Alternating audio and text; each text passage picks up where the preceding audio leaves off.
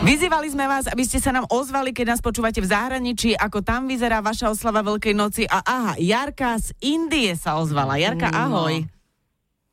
Ahojte všetci v Radio Express a zdravím všetkých doma na Slovensku. Ani nemôžeme povedať dobré ráno, lebo vy už tam máte, tuším, áno, pol jednej, či to o chvíľu bude jedna, tak ty už si je po obede. Uh, Jarka, ako si sa dostala do Indie? Vydala si sa tam, alebo tam pracuješ, žiješ?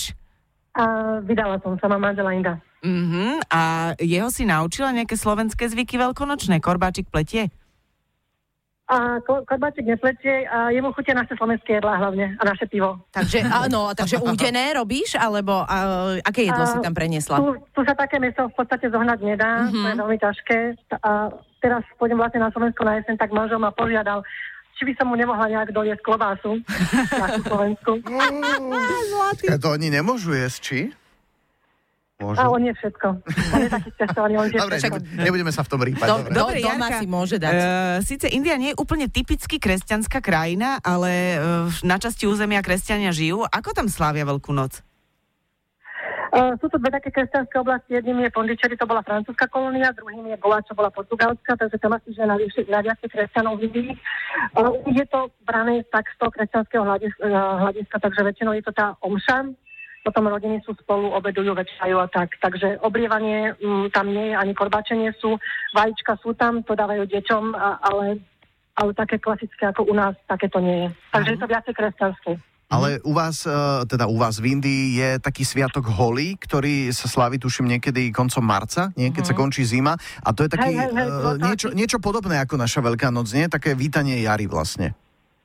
Áno, oni to volajú uh, sviatok Pásky. Ešte raz, lebo si nám trošku vypadla. Sviatok aký? Hej, sviatok um, farieb. Aha, lebo? Je to ako privítanie jary. Bolo to zhruba pred dvoma týždňami. Takže sviatok jary, sviatok farieb. Takže ľudia sa tu oblievajú aj vodou a popri tom sa ešte ohadujú aj farbami. Tými farbami, okay. To je veľmi pres... No to krát. Mm. Takže vlastne vy máte kraslice ľudí. Živé. Živé kráslice. A niečo také ako kráslice tam existuje? Ako maluje sa na vajíčka? Alebo nie, niečo podobné? Asi nie. Vôbec, že? Uh-huh. A čo o, je taký... Tom, takéto niečo tu... No, hovor.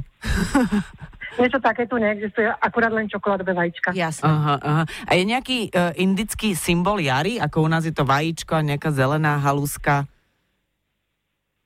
Nie, oni to... Nie, nič, nič také. Lebo tu je v podstate teplo celý rok. Mm-hmm. Jar je v podstate začiatok pre neho, pre neho akože nového roka. Mm-hmm. Vyzerali teraz pred dvoma týždňami uh, nový rok pre tú oblasť, kde ja žijem. Takže tu bol nový rok, potom ďalší týždeň bol nový rok v inom, v inom štále, takže mm-hmm. tu, tu to až také nie je, tu také znamenia nie sú. Mm-hmm. A bude u vás tento víkend doma, u vás doma v tvojej rodine nejako slávnostný, veľkonočný alebo taký bežný? Nie, lebo dorábam byt a som tu sama, manžel je v práci a ten príde až v júli domov, takže ja dorábam Iha. byt.